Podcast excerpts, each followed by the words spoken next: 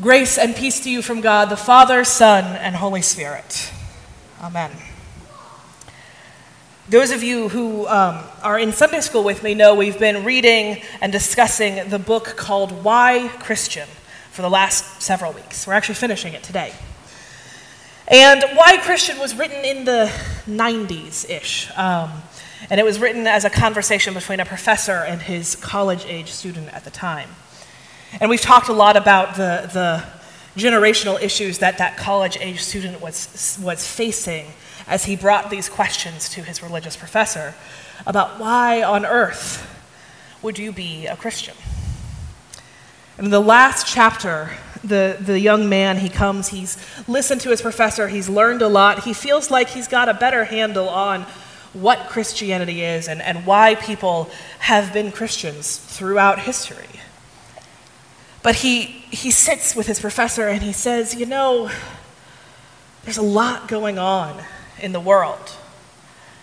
And as I, I read the paragraph of what he said he saw, I felt so much like nothing has changed. He talked about problems in Israel. He talked about people who are on death row, oil spills in our oceans, calamities and wars around the world. And he said to his professor, Is there anything that Christianity can give for hope in this, this world that seems to have everything bad? And now, a couple of decades later, you could say much the same thing. Just this week, the problems in Israel and Palestine are even worse and more people are dying. There are still people on death row. There are still climate disasters happening all over the world. Just this week in our own country, there was another shooting that left many dead and many more grieving. Is there any hope in the face of all of this? And honestly, 500 or so years ago, things were pretty similar for Martin Luther. As he was doing the work that would change the church, as he was pointing out the places where he thought the church had strayed from God, and, and writing and, and teaching people about how he understood God, he faced war. He faced violence, including the um, the leaders of the time wanting to kill him for what he was saying. He knew many who were dealing with poverty, many who had great amounts of uncertainty about the future. In fact, he had to be kidnapped for his own safety and live hidden away in a castle for a year or so, just to stay alive. And I think he probably wondered too is there any hope in all of this? Is there any way that I see a future in this? I see a way forward. And Martin Luther, he turned to Psalm 46. He turned to the psalm who, that says that God is our refuge and strength, or our mighty fortress. God is a very present helpful help in trouble.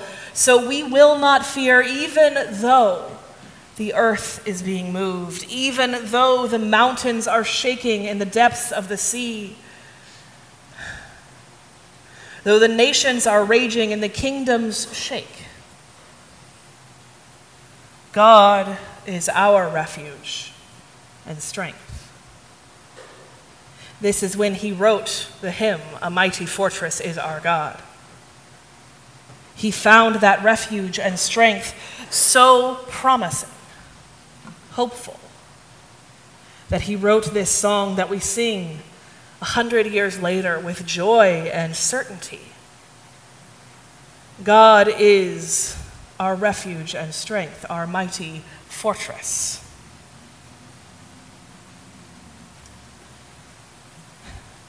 uncertainty, violence, war, poverty, all of these things have been present in the world pretty much since we have been present in the world. Sin is a real and powerful presence, and it can be overwhelming. We can look out at the world and feel like there is just too much. Or we can look in our own lives where relationships have fallen apart, where things are not going the way they are supposed to. And we can wonder is there any hope for our future in all of this? But the psalmist who wrote Psalm 46 said that in the midst of those tumults, in the midst of everything seeming to fall apart, is where we seek God, our fortress.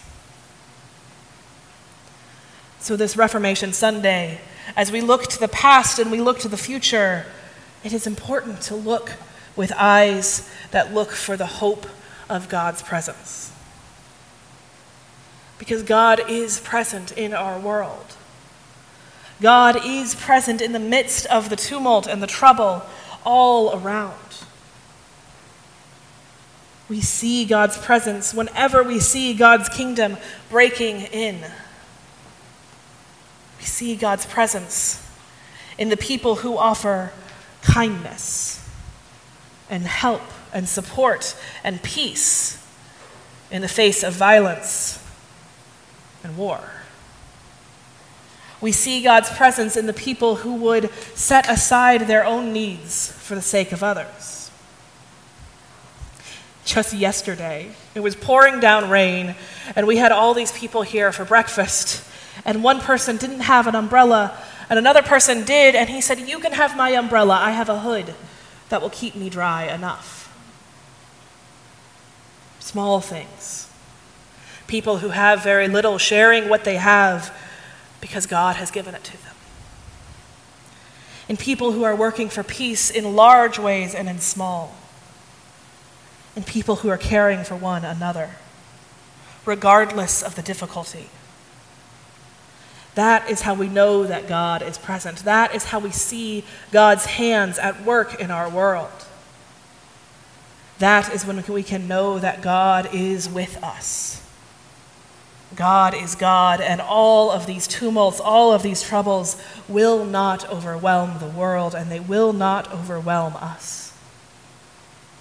And in Jesus, we have the promise that even in death, that is not the end that God has broken the hold that death has over us and the world, and that nothing will separate us from God's love. That is a lot of hope. That is a mighty fortress.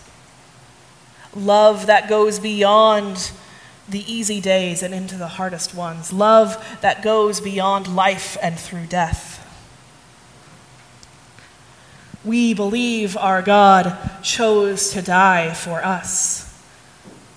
We follow Jesus, who would love even those who are killing him. We follow a God who loves and who gives us hope, so that we can trust that God is present as the nations are raging and the kingdoms shake, God is in the midst of those cities. God is in the midst of our troubles. God is in the midst even when everything is falling apart. The psalmist sang about it. Martin Luther sang about it. And now, here today, as we look at a world and we still wonder where is it going to go? Is, are things going to be okay? Is there any hope? We believe that God is present. We believe that God's love is strong, stronger than death, stronger than war, stronger than anything that the world can throw at us. And because of that, we can sing. We can look for God's hope. And we can take part in God's kingdom here and now. Amen.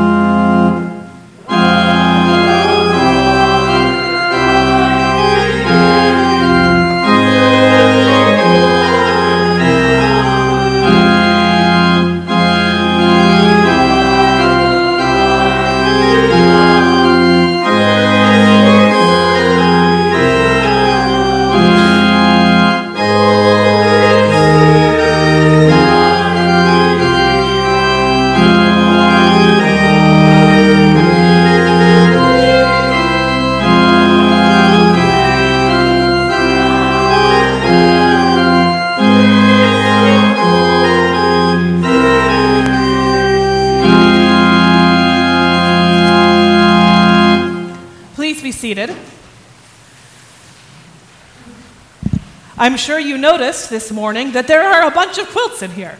Um, I believe it's 50 quilts? Yes. Uh, 50 quilts that our uh, quilters have made over the past year that are going to be sent out to Lutheran World Relief to go to places that need hope, that need warmth, that need the comfort of a handmade quilt. And they also made, I don't know how many, a hundred, thank you, bags full that have been filled with school supplies that this church provided to go to children so that they can have the hope of an education. They can have the hope of having everything they need to learn and grow. This is a beautiful ministry of this church. And, and the hands of the people who have made them, who are here in this room, are a blessing to us and to the world. And so before we send these quilts out in the next couple of weeks, we brought them into the sanctuary so that we can bless them. And this is on my phone, so I invite you to pray with me. God, our neighbors around the world are in need of hope. Your spirit is a mighty force. Your whispers of hope bring light into the world. Open our hands and our hearts to see your presence in our neighbors across the world. God, we give you thanks for the pieces of fabric, thread, sewing machines, and all the things collected for these school kits. May their presence be a sign of hope. May these quilts wrap our neighbors in unending love, and may these kits offer dignity and healing. God, we give thanks for all the hands that fashioned hope into a quilt for the hands that collected and sorted, for the hands that continually open wider so that no one feels left out. God, we ask you to guide the staff and partners at Lutheran World Relief and all of those who work to bring hope. May their voices and hands be a beacon of hope. Keep them safe. Fill them with your strength and your perseverance. God, be with our neighbors who will receive these gifts. May they be wrapped in love. May they taste your goodness. May they touch signs of your hope. Though we do not know their names or where they live, they are our neighbors, our brothers and sisters in Christ. And we pray all of this in the name of Jesus, the one who is our hope. Amen. Recognize